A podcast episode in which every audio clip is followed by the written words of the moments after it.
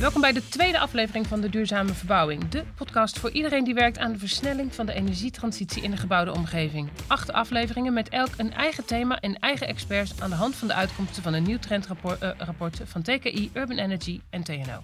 Vandaag aflevering 2 over industrialisatie van renovatieconcepten en de daarbij behorende menskracht, oftewel de loopband versus de mens. Aan tafel zitten Guus Mulder van de programmamanager Energierenovaties van TKI Urban Energy en Mariette Rutte, een innovatie-expert in de bouw. Mijn naam is Mariette Heijns. Nou, welkom. Dank allebei. Dank je. Um, Guus, vertel eens even um, iets meer over jouw functie bij TKI Urban Energy, voor degene die het niet weet. En um, welke energie-innovatie heb je recentelijk zelf privé doorgevoerd? Want je bent natuurlijk zelf ook een duurzaam mens. Zeker. Uh, ik ben programmamanager bij de TKI, wat uh, betekent dat het innovatieprogramma wat wij hebben, dat gaat over uh, het verduurzamen van woningen en andere gebouwen. dat dat mijn verantwoordelijkheid is. Dat passen we elk jaar aan en de overheid gebruikt dat om de innovatie te stimuleren. En het bedrijfsleven proberen wij dan weer zover te krijgen dat die dat, daar daadwerkelijk invulling aan, aan gaan geven. Dus dat is denk ik het belangrijkste van mijn, van mijn rol bij de TKI. -hmm. En uh, uh, ik ben de afgelopen tijd heel druk bezig geweest met het aanleggen van een nieuw ventilatiesysteem in mijn huis. Dus wij zeggen uh, op het moment dat je je woning gaat isoleren, dan moet je eigenlijk eerst beginnen met ventileren. Uh, dus wij hebben nu alle kantelraampjes boven de ramen hebben wij dichtgemaakt. En we hebben een actieve decentraal ventilatiesysteem aangelegd. ja, en, dat is iets meer dan een spouwmuur. Dat, uh, nou, het was, uh, hij zit in de muur gemaakt, dus ik heb een gat in mijn muur gezaagd, wat best spannend was, uh, maar ook weer heel erg leuk om te doen. Tof, leuk. En jij Mariette? nou, mijn naam is Mariette Rutte en ik hou me dus bezig met innovatie. Gevraagd en ongevraagd advies aan deze of gene. doe veel beoordelingscommissies, onder andere voor TKI. En ik schrijf regelmatig wat of presenteer. dus, en ik hou me ook bezig met biobased bouwen tegenwoordig. En je bent freelancer, hè? In ja, die zin, hè? Ja, als freelancer. Ja, als freelancer. Dus helemaal los in de sector. Ja, Overal. precies. Lekker onafhankelijk. Dat is ook nodig hè, als je in allerlei beoordelingscommissies zit. Het is beter dat je niet te veel verbonden bent uh, links en rechts. Zeker, zeker, zeker. Nou, de aanleiding van ons gesprek is het uh, trendonderzoek van uh, TKI Urban Energy en TNO. Um, het onderwerp waar wij nu naar gaan kijken is hoofdstuk B. Um, de industrialisatie en de effecten daarvan op het bouwproces, met name de renovatie. In het voorgesprek kwam al even van, oh, we doen dus niet de nieuwbouw. Nee, we doen iets minder de nieuwbouw.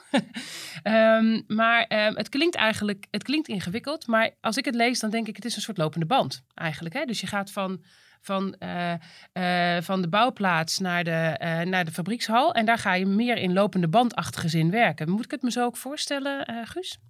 Uh, in sommige gevallen letterlijk zelfs. Uh, dus daar zie je, uh, als je zo'n fabriek binnenstapt, dan zie je een, een, lopende band met alleen dan met een heel groot paneel erop, namelijk iets wat de gevel van een woning is. en daar wordt stukje voor stukje komen daar de kozijnen, ramen, alle bekabelingen worden daar ingelegd. er komt een mooie steenstrip voorkantje op. Of andere afwerking. Of andere afwerking. En uh, dan uiteindelijk dan rolt er uh, een, uh, een, hele voorgevel of achtergevel of dak rolt er uit die, uit die muziek, uit die fabriek. Dus ja, ja dat is inderdaad bijna lopende bandwerk. in sommige fabrieken, je, je, ziet wel verschillen tussen, tussen hoe ze dat in verschillende fabrieken aanpakken. Mm -hmm. er zijn ook fabrieken die meer een overdekte bouwplaats zijn. Wat ook al grote voordelen biedt ten opzichte van werken in, in regen en wind. Of in dit geval bij iemand op de vloer, waar dus de bewoner gewoon last van, van jouw werkzaamheden heeft. Ja. Maar er zit wel een verschil, want die overdekte bouwplaatsen, die zijn vooral voor de nieuwbouw. Als je kijkt naar de fabrieken die er voor de renovatie zijn, dat zijn echt allemaal wel ver, relatief vergaand uh, geïndustrialiseerde processen. Ja, dat moet ook, want we moeten 7 miljoen uh, woningen hebben omgebouwd, toch? Dat, dat gaat niet meer uh, per, per, per enkele dakkapel, toch? Nou, een dakkapel is sowieso voor je verduurzaming niet echt nodig. Misschien voor je wooncomfort. Um, maar ja, en, en, laten we wel zijn, hè, die industriële uh, oplossingen voor de woningen is niet voor alle woningen, voor alle 7 miljoen woningen uh, nodig. Hè. Mm -hmm. het, is, het is maar net afhankelijk van de staat van je woning, uh, het type woning, wat voor oplossing past bij die woning. Oké. Okay. En hoe, wat zegt het onderzoek daarover? Nou, in het onderzoek wordt eigenlijk in eerste instantie afgepeld dat er verschillende manieren zijn waarop je dat uh, geïndustrialiseerd kan doen. De fabrieken die we nu zien, die zitten vaak op die gevels of die, op die hele daken. Uh, maar we zien ook dat de partijen die dat nu aan het doen zijn, ook aan het kijken zijn van oké, kunnen wij ook kleinere onderdelen van de woning meer geïndustrialiseerd uh, verduurzamen? dus bijvoorbeeld bedrijven die spouwmuren aan het vullen zijn, die zijn aan het kijken van kunnen we in plaats van dat we een, een, mannetje gaten laten boren, kunnen we dat ook gerobotiseerd laten doen. Wat mij betreft valt dat ook onder industrialisering. Um, hetzelfde geldt ook voor, voor, voor kozijnen. Dus als je kozijnen moet vervangen en je moet die laten maken, uh, dan heb, zit je ook in zo'n proces. Dus je kan ook uh, naar onderdelen. Maar op dit moment zien we in de praktijk vooral dat uh, de fabrieken die er staan, dat die zich richten op die hele, hele gevels. En inderdaad, dat is niet voor elke woning weggelegd. Als jij een woning hebt, nou, nog niet al te oud, en dan uh, is het plaatsen van een nieuwe gevel voor jouw woning levert relatief weinig extra winst uh, op. En het is wel heel kostbaar. En dus aan de andere kant, als je een woning hebt die heel oud is, levert het misschien wel heel veel energiewinst op. Maar ja, om mijn uh, boerderij uit 1860 nou een voorzetgevel te geven. Ziet er niet zo mooi uit, hè? Dat is ook niet echt per se waarom ik nou deze boerderij uh, gekocht heb. Dus uh, ook daar heb je juist weer bij die hele oude woningen. Dus het is echt die, die woningen die net na oorlogse woningen tot de jaren nou, eind jaren 80, begin jaren 90 zo'n beetje. Daarvoor zou het een, uh, uh, een goede optie zijn om echt naar die volledig geïndustrialiseerde. En wat zegt het onderzoek daarover qua, qua voordelen? Uh, qua voordelen heeft het nou, meerdere voordelen. Het heeft voordelen qua energieprestatie. Hè. Dus als je een woning op de huidige manier inpakt, is het eigenlijk logisch dat je een hele hoge energieprestatie, want je zet eigenlijk een nieuwe schil over die woning, over die woning heen. Dus daar zit een, zit, zit een voordeel. De tegenhanger daarvan is dat het ook een veel kostbaardere manier is om, uh, om, om het te gaan doen. Maar er zitten vooral ook veel voordelen in het aantal mensen dat je nodig hebt om het voor elkaar te krijgen. Hè, dus in principe zou je meer woningen naar een hogere energieprestatie kunnen brengen, maar tegelijkertijd minder mensen aan het werk hebben. En dat is een van de grote knelpunten in de energietransitie op dit moment, dat we de mensen missen om dit voor elkaar te krijgen. Over wat voor getallen spreken we dan? Over die mensen eh, zegt het rapport uh, niet precies iets, maar uh, uh, wel dat we gaan ervan uit dat er zo'n 30% besparing mogelijk zou moeten zijn. En in het rapport wordt er aangegeven dat dat eigenlijk wel onder, als ondergrens gezien uh, wordt. Dus 30 ja, ik heb wel cijfers voor de nieuwbouw. Ja. 30% van de uren bedoel je, neem ik aan. Voor de nieuwbouw gaat het van 1200 man-uren naar uh, eh, 300 man-uren als je industrieel bouwt. Nou is dat natuurlijk iets anders dan in de renovatie. Daar zal de winst misschien iets lager liggen. Maar meer dan 30% is denk ik wel haalbaar. En daarbij komt dat het niet alleen minder mensen is, maar ook andere mensen. Dus we zien eigenlijk twee dingen. We zien dat uh, taken versimpeld kunnen worden, waardoor je niet een volledige allround vakman hebt, nodig hebt voor het uitvoeren van de taken, maar dat je ook mensen die heel specifiek voor een bepaald onderdeel zijn opgeleid uh, kan gebruiken. Dus je, daarmee wordt de, eh, in potentie het aantal mensen dat je kan inzetten wordt groter. En we zien ook dat uh, meer mensen het werk willen doen. En dat vind ik een heel mooi voorbeeld van, uh, van Plechtvos. Die stond laatst in, in Trouw volgens mij. Uh, met een uh, mooi interview dat zij nu uh, in de fabriek woningen bouwen. Overigens is dat deels nieuwbouw, deels. deels maar wat je daar ziet, is dat ze zeggen: ja, een van de dingen waar wij mee moeten dealen, is dat er nu opeens veel meer vrouwen bij ons in de fabriek komen werken. Dus die kwamen we eigenlijk nooit tegen. Ze hadden echt een macho-cultuur binnen ons bedrijf. Uh, zo noemden ze het zelf overigens niet. Um, maar wel een mannencultuur. En nu komen er opeens heel, heel veel vrouwen die ook willen werken. En dan moeten wij onze hele cultuur binnen het bedrijf op aanpassen. Maar het laat gewoon zien dat andere mensen, en dat zijn niet alleen vrouwen, maar ook mensen die normaal uh, uh, nou, niet zo snel in de bouw zouden gaan werken, dat die, omdat het nu in een fabrieksetting is, wel willen werken in deze sector. En dat maakt gewoon dat er meer mensen beschikbaar zijn om dat werk ook te doen. Ik heb er ook onderzoek naar gedaan. En blijkt dus ook inderdaad drie doelgroepen die je in de, in, in de fabriek meer ziet, uh, die je traditioneel niet ziet. En dat is inderdaad vrouwen is er eentje. Ouderen, mensen die gewoon in de fabriek heb je gewoon uh, qua, als we naar kijken naar human capital, op het moment dat er zwaar werk is, kun je een machine of een, robot gebruiken die een deel van het zware werk overneemt. Veel makkelijker te organiseren dan op de bouwplaats. Dus het is gewoon fysiek minder zwaar, betere omstandigheden om in uh, te werken. Dus ook voor ouderen is dat vaak fijn. En een laatste groep, um, die in de traditionele bouw eigenlijk gewoon, ja, misschien onaardig gezegd, maar kun je gewoon niet gebruiken in de traditionele bouw. En dat zijn de mensen met een afstand tot de arbeidsmarkt. Uh, daar is de traditionele bouw gewoon eigenlijk te gevaarlijk uh, voor. Als je kijkt naar veiligheid, arbo, et cetera. Maar die mensen kunnen dus binnen de industriële bouw wel heel goed tot hun recht komen. En ook als het gaat om fysieke, fysieke afstand tot de arbeidsmarkt of mentaal, dat kan allebei. Die kunnen in de industriële bouw dus wel heel goed nuttig werk doen. En is het niet saaier aan een lopende band? Nou ja, het ligt er een beetje aan. Hè? Kijk, je hebt gewoon verschillende soorten werk voor verschillende type mensen. En ik kan me voorstellen als jij een uh, stukken door bent en jij bent echt top of die uh, top end uh, persoon en jij vindt het leuk om oude ornamenten te doen, vooral blijven doen. Hè? Vooral die traditionele ornamenten blijven, want ook dat hebben we gewoon nodig. Dus ik, ik denk dat voor iedereen wat anders geldt. Want ook een van de zaken die je in de fabriek hebt, is je arbeidstijden zijn bijvoorbeeld veel flexibeler. Dus je hebt veel meer vrijheden. In de traditionele bouw, ja, als je vier dagen per week wil werken, word je vaak al met de nek aangekeken. Dat zien we wel een beetje veranderen. Maar is toch, ja, in zo'n bouwproces willen ze gewoon graag dat dat blijft doorrollen en, en doorgaan. Terwijl in een fabriek kun je gewoon zeggen, nou, ik wil graag uh, drieënhalve dag werken. Of ik, uh, en je komt een keer een middag. Nou, dat kan allemaal in de traditionele bouw niet. Dus het is ook net wat jij belangrijk vindt, wat je ook mentaal aan kan. En ook in een fabriek ben je bezig met productontwikkeling. Ja, dat is echt wel een intellectuele uitdaging. Is iets anders dan een project uitwerken. Dus er zijn gewoon heel veel verschillende beroepen, eh, heel veel verschillende uh, uh, ja, functies die je kunt bekleden. En bij iedereen past wat anders. En sommige mensen zullen in de, de, de, slag van de traditionele bouw naar de industriële bouw echt niet willen maken. Helemaal prima. Snap ik. Nee, en, maar je blijft ook wel de traditionele bouw houden. Toch? Ja, we hebben een ongelofelijke renovatieopgave. En die kan echt niet helemaal industrieel gemaakt worden. Nee. Dus ehm, er is voor iedereen werk in de bouw waar iemand zich lekker bij voelt. Hey, en dan terug naar het onderzoek. Wat spreekt er nog meer uit bij jou? Nou, een van de, van de dingen die er, die er uitspringt is uh, aan de ene kant die hoge energieprestatie die, uh, die je behaalt. En aan de andere kant die hoge kosten.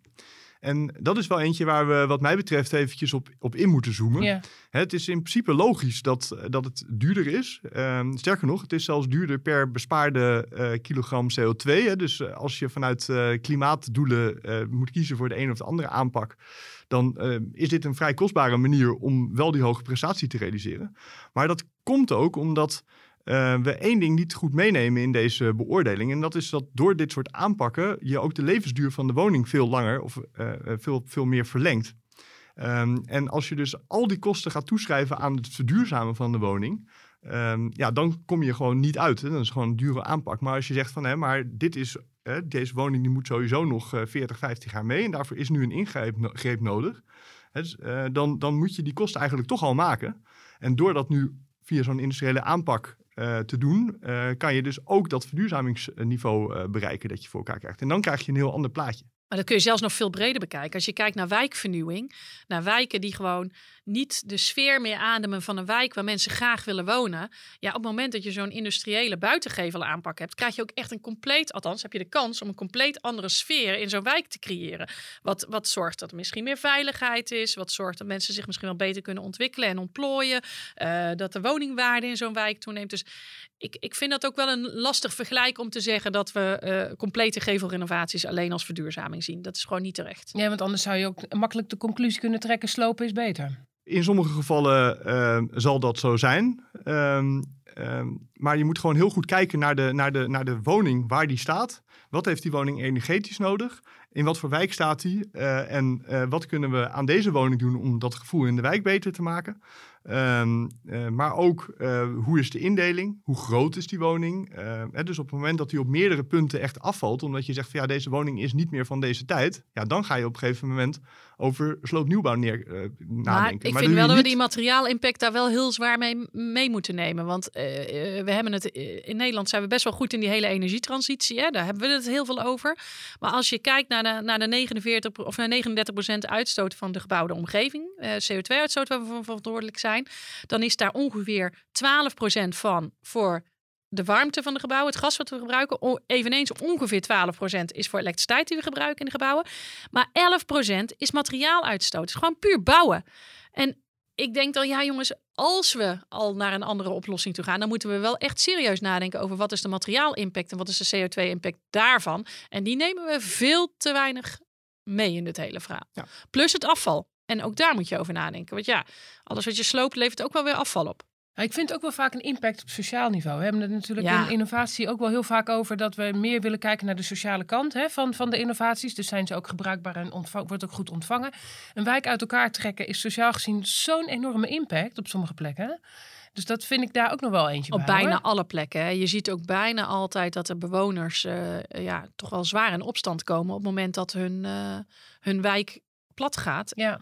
Over het algemeen zijn ze helemaal niet zo happig op een nieuwe woning die ze dan krijgen, die misschien wel meer comfort biedt. Maar volgens mij is ook de conclusie hier aan tafel is dat je hè, een slopen kan, kan een optie zijn, maar eigenlijk nooit in het kader van verduurzaming. Nee. Hè, dus vanuit verduurzaming is dat niet de eerste optie waar je naar gaat kijken. Als er andere dingen echt fout zijn, waar je zegt van oké, deze woning is niet meer toekomstbestendig, dan zijn dat redenen om daar wat mee te gaan doen. En als we dat dan gaan doen, dan moeten we goed gaan kijken naar oké, wat is de milieu-impact van de materialen, wat doen we met het afval en dat soort dingen. Ja, dus- Eh, maar vanuit ja. Verduurzaming zou je niet zo snel naar. eh, alleen vanuit verduurzaming zou je niet zo snel naar het slopen van een, van een woning gaan.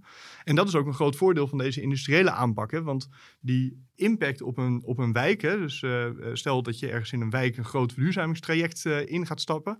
ehm, dan kan zo'n industriële aanpak ook de impact daarvan verkleinen. Hè. Die, per woning is, kost het ongeveer een dag nu om daar zo'n hele schil omheen te plaatsen. En dat is wel een dag met heel veel impact. Maar het is niet eh, maanden van heel veel impact. En ja, als je meerdere woningen in de wijk moet doen, dan, hè, dan, dan schuift dat eh, zo'n treintje natuurlijk een beetje op. Ehm, Maar het is voor bewoners wel overzichtelijker, want ik heb niet eh, wekenlang mensen in mijn huis. Ja, inderdaad. Per, idee. per huis is het eh, inderdaad vaak eh, eh, minder impact. eh, of in ieder geval kortere tijdsduur waarop het, waarop het impact heeft. En zeker ook binnen. Ja. Want je, je, je zet er natuurlijk, tuurlijk moet je eh, eh, een gat in de gevel maken. Hè. Je haalt het raam eruit, kozijn eruit. Maar over het algemeen heb je maar heel weinig eh, binnenlast. En dat is natuurlijk met andere eh, renovaties eh, veel meer het geval. Waarbij ik wel denk, ehm, kijk die schil eh, voor, voor wat kleinere woningen, de, de, de, de corporatiewoningen, de rijwoningen, eh, is dat natuurlijk een, een, een, een, een- best een logische eh, opzet. Maar we hebben in dit land ook best wel wat woningen. Zeker als je naar het noorden, het oosten, eh, Brabant, en wat meer buiten de Randstad komt. Die vaak ook wel wat groter zijn. En dan kun je natuurlijk ook aan de binnenkant eh, gaan eh, isoleren. Wat eh, ja, uiteindelijk wel een goedkopere optie is. Die ook veel wooncomfort eh, bijdraagt. En ook daar zie je meer industriële concepten komen. Dat we dus veel meer geautomatiseerd op gaan meten. eh, alles gaan zagen. En eh, eigenlijk gewoon voorzetwanden tegen de muur zetten. eh, die dus ook voor een deel kant-en-klaar uit de fabriek kunnen komen. Maar is het dan zo dat de innovaties er zijn en nu de tijd is om het op te schalen? Of zijn er ook nog innovatieuitdagingen als je hiernaar kijkt? Ik denk dat op dit moment het grote knelpunt zit in die opschaling. Hè? Dus wat je in een fabriek nodig hebt, is een continue bouwstroom. Hè? Dus je wil niet dat eh, op het ene moment eh, je veel, te veel vragen hebt... en op het andere moment dat je iedereen niet aan het werk hebt... eh, omdat er eventjes geen projecten zijn. Dat is in de bouw zo, maar in de bouw ben je meer flexibel. Hier heb je een fabriek, daar heb je in geïnvesteerd. Daar moet gewoon continu vraag doorheen lopen. En daar zit wat mij betreft nu de grootste uitdaging om met elkaar ervoor te zorgen dat we op die plek, plekken waar het zinvol is om die industriële eh, eh, bouw toe te passen, dat we daar gaan kijken met de eh gebouweigenaar hoe kunnen we da- dat soort bouwstromen gaan creëren om ervoor te zorgen dat, dat zo'n fabriek aan het werk is en aan het werk blijft. Ehm, eh, daarnaast zijn er natuurlijk in de fabriek nog een hele hoop innovaties te doen om net allerlei dingen wat, wat beter te laten gaan. Ehm, maar mijn beeld is ook dat je dat ook meer aan de markt kan overlaten op het moment dat die fabriek goed gevuld is. Want dan is het voor die eigenaar van die fabriek ook zinvol om die verdere investeringen te gaan doen. Terwijl ze nu, wees eerlijk, met de handen in het haar zitten op sommige punten, omdat ze de fabriek niet goed gevuld, eh, gevuld krijgen. Nou, ik wil er wel, wel graag iets aan toevoegen. Want wat je ziet is dat eigenlijk... Ik kan zo 1, 2, 3 geen woning, eh, geen fabriek eh, bedenken die alleen voor de renovatie werkt. Je ziet eigenlijk dat al die fabrieken ook voor de nieuwbouw werken. En eh, in die nieuwbouw zie je gewoon dat die groei best wel is eh, doorgezet. Dus ook veel fabrieken die eigenlijk oorspronkelijk een beetje meer neer zijn gezet vanuit het idee van we gaan die renovatie, eh, we gaan die gevels neerzetten, zie je dat die fabrieken nu vooral gevuld zijn met nieuwbouwprojecten. Wat wel gunstig is om die fabriek natuurlijk vol te krijgen. Maar renovatie is gewoon, ja, is gewoon lastiger dan, dan nieuwbouw. En een andere die, die wel ook belangrijk is, denk ik, is dat veel mensen die het hebben, eh, die, die, die we vertellen over industrialisatie, die denken dat daar een soort met eenheidsworst uitkomt. Hè? Dus dat er eigenlijk weinig keuze mogelijk meer is, omdat het volledig geoptimaliseerd is, maar dat iedereen hetzelfde krijgt. Ja, een beetje het Ford-idee. U mag een auto uitkiezen als hij maar zwart is. Precies, Ja. ja. dat, eh, dat, dat beeld eh, dat hangt heel sterk. En omdat dit toch gaat over het huis waar mensen wonen, en dat is toch iets eigens, willen mensen veel meer het gevoel hebben van, oké, ik heb, kan zelf bepalen hoe dit eruit gaat zien. En juist industrialisatie is daar heel erg geschikt voor, om dat toch op een kostenefficiënte manier te doen. Maar dat laten zien van, jongens, ehm, in de, uit deze fabrieken komt bijna geen enkele, want dat is ook zo. Er komt bijna geen enkele gevel die precies hetzelfde is. Want de maatvoering is Zeker anders. in de renovatie niet. Er zit Zeker. altijd wel een centimetertje verschil. Precies. Dus die fabrieken zijn juist ingericht om met die eh, afwijkingen eigenlijk om te gaan. En dat maakt ook dat je binnen bepaalde kaders natuurlijk, kan je heel veel keuzevrijheid geven aan de mensen die jouw product afnemen. En volgens mij is dat een van de dingen die we nadrukkelijk moeten laten zien dat dat zo is. Want dat is denk ik voor veel partijen die wat sceptisch hier tegenover staan, een van de dingen die hen tegenhouden. Waar proef je eh, die, dat, dat, die sceptische houding? Nou, dat, eh, dat eh, proef je. Nou, de, dit soort eh, concepten zijn natuurlijk op dit moment vooral voor woningcorporaties interessant. Hè. Die hebben ook de aantallen woningen en die kunnen ook rijtjes makkelijker, makkelijker aanpakken, omdat die allemaal in hun bezit zijn. Als ze niet één of twee verkocht hebben de afgelopen jaren. Ehm, en eh, daar eh, merk je dus deze, nou, als je gesprekken hebt met, eh, met mensen bij woningcorporaties, krijg je dus deze sceptisch van ja, ja, en onze huurders, hè, die, willen, die willen altijd dit en die willen altijd dat. En normaal konden ze dat altijd regelen met degene die bij hen over de vloer kwam om het uiteindelijk te doen. En die, en die huurders die krijgen, hebben nu een gevoel dat daar veel minder, eh, veel minder mogelijk eh, is. Maar volgens mij is het ook vaak welstand, August, die, die, die zich daar zorgen over maakt. En eh, die denkt, oh jee, dan komt er een steenstrip. En welstand en steenstrips is over het algemeen niet de beste Geen combi, combinatie. nee. Dus eh, ik heb overigens trouwens laatst was ik bij een project en het was deels eh, was dat eh, steenstrip en deels gemetseld. En eh, het verschil zagen ze niet. Dat vond ik wel heel grappig. Ja. dus die houden we er lekker in.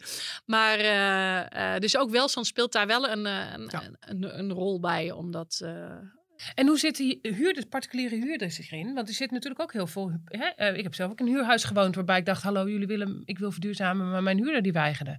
Is dat ook nog een Die issue? waar- Ja, de verhuurder. Ja, Ja. sorry. Ja, ja. Nou ja, weet je, ik heb het idee zelf dat, dat corporaties eh, weigeren over het algemeen niet verduurzaming. Het is meer, past het in de planning die zij hebben. Ja. Maar uiteindelijk hebben die corporaties gewoon opgaven waar ze aan moeten voldoen. En die zullen wel moeten eh, verduurzamen.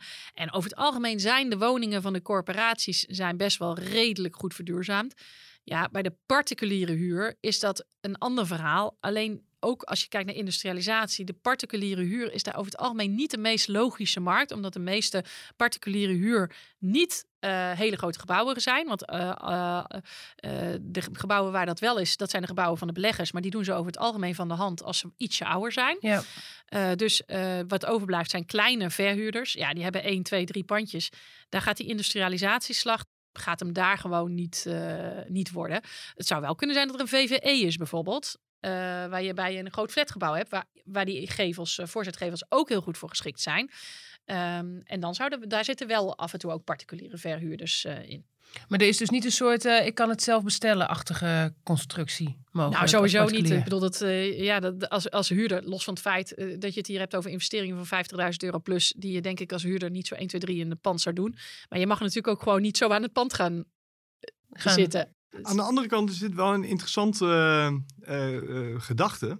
Omdat wat je wel ziet is dat die fabrieken, die zijn natuurlijk allemaal relatief zwaar IT gebaseerd. Ehm, en eigenlijk waar eh, die fabrieken naartoe willen, is dat ze zeggen van oké, we willen vanuit een opname en een adviesgesprek en het ondersteunen van de klant in wat hij wil, willen we eigenlijk na één druk op de knop dat bij ons de, de, de machines gaan draaien en dat eh, op de juiste maat met de juiste eh, uitstraling de, de, de onderdelen eruit komen. En dat gaat best heel erg snel in die, in die richting. En op dit moment zitten daar altijd professionele partijen tussen. Die, eh, eh, bijvoorbeeld een architect die werkt met zo'n tool en die voor iemand dit, eh, dit uitwerkt. Eh, dat is ook heel vaak voor woningcorporaties va- vaak wat grotere projecten.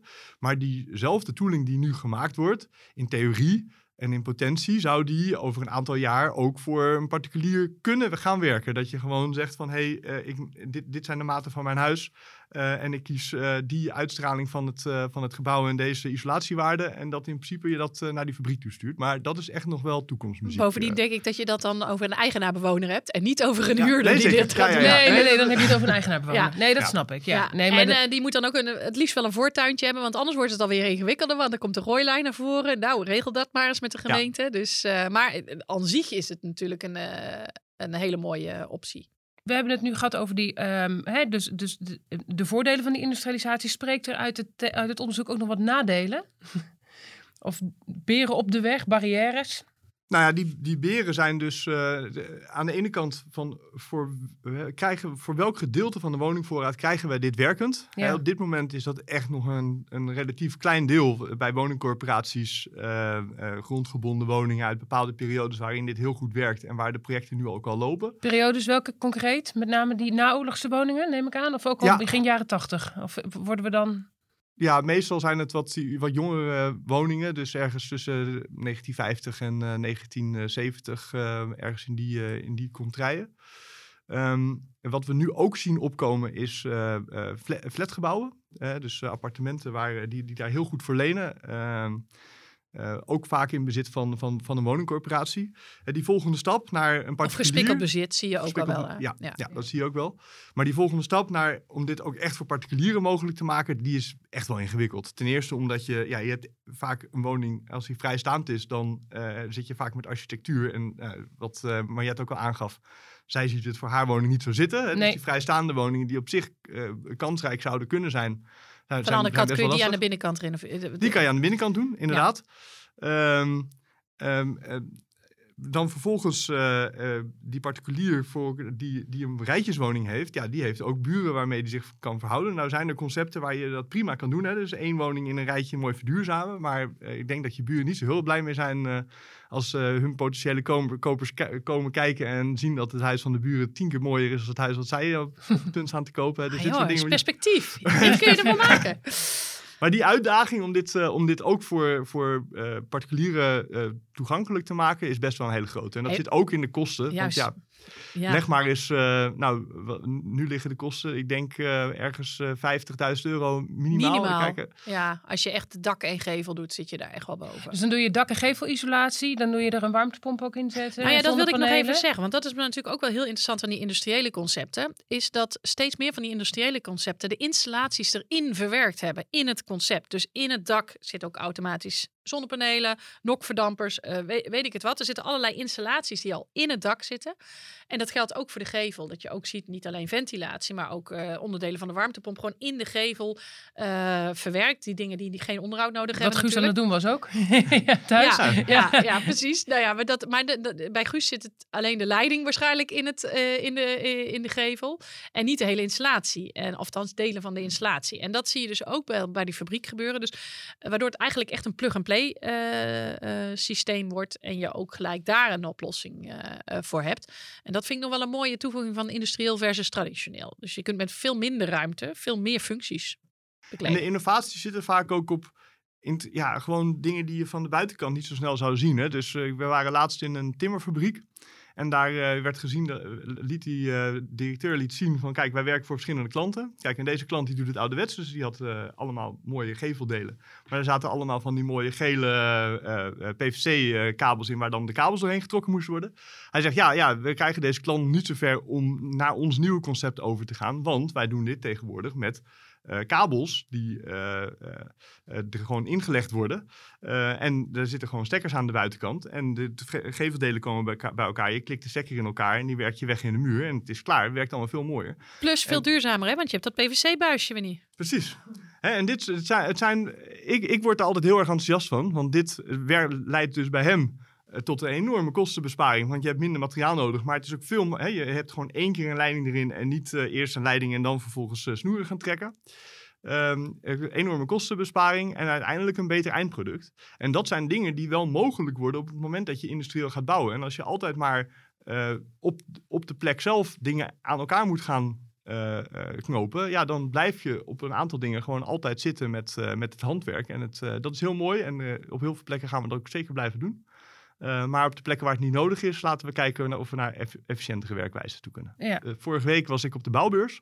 En uh, daar was ik op de stand uh, van wat vroeger Bureau de Haan heette. Maar die heeft nu drie nieuwe bedrijven gelanceerd. En die hebben dus in het kader van dat project hebben zij een 3D ontwerptool ontwikkeld. Die heel laagdrempelig nu beschikbaar komt. Mm -hmm. nou, dit zijn van die kleine of kleine, dus ik denk dat dit een hele grote stap is overigens. Maar um, uh, tot nu toe zijn heel veel partijen, hè, in de bouw zijn heel veel ZZP'ers aan de slag, bedrijfjes met weinig werknemers, die eigenlijk dit soort tooling nooit tot hun beschikking hadden, omdat het gewoon veel te veel geld kost. Nou, nu in dit project is dit soort tooling gebouwd.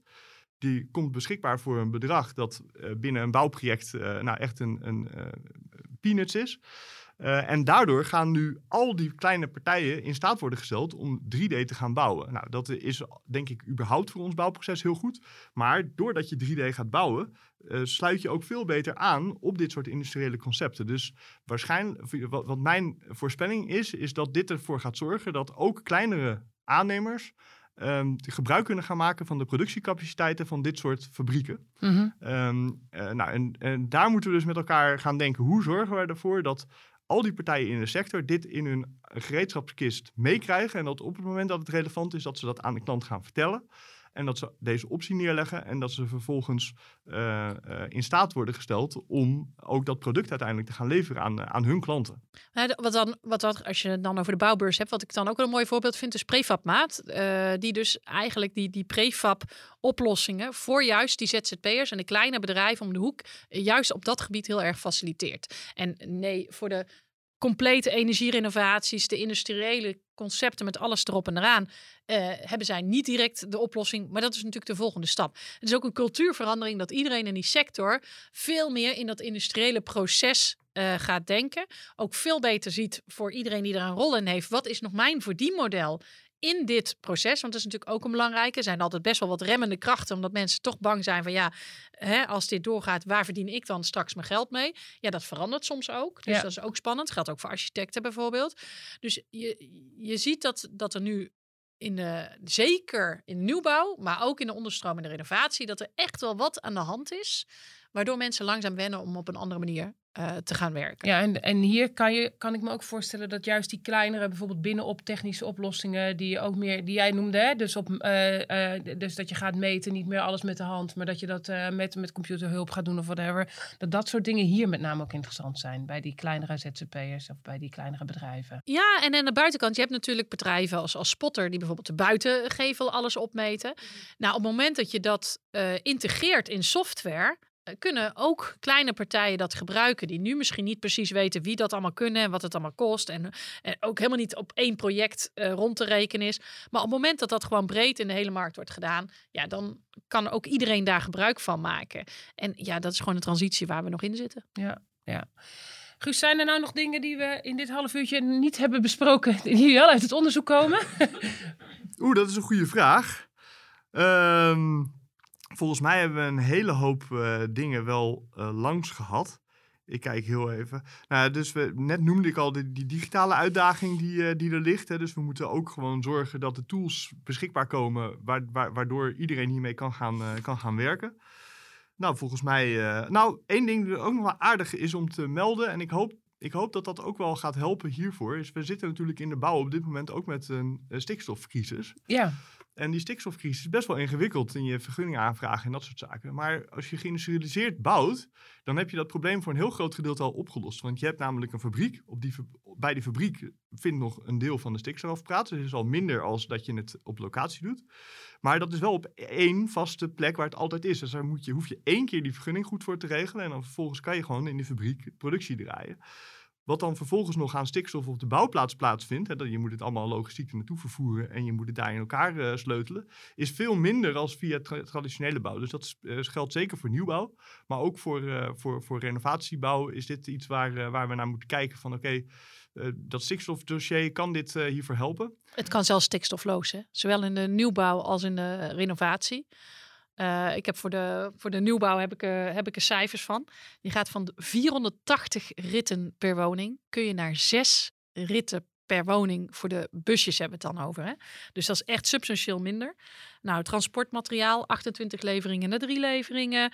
En dan heb je een kraan die je nog een paar uur nodig hebt, maar ook niet echt heel veel. Want over het algemeen is hij een uurtje of vier wel klaar voor een uh, industriële woning om die op zijn plek te, uh, te zetten. Nou, als die kraan, het is vaak ook veel industriële concepten zijn uh, vaak lichter dan uh, is vaak geen beton voor nodig. Dus je hebt ook minder fundering nodig.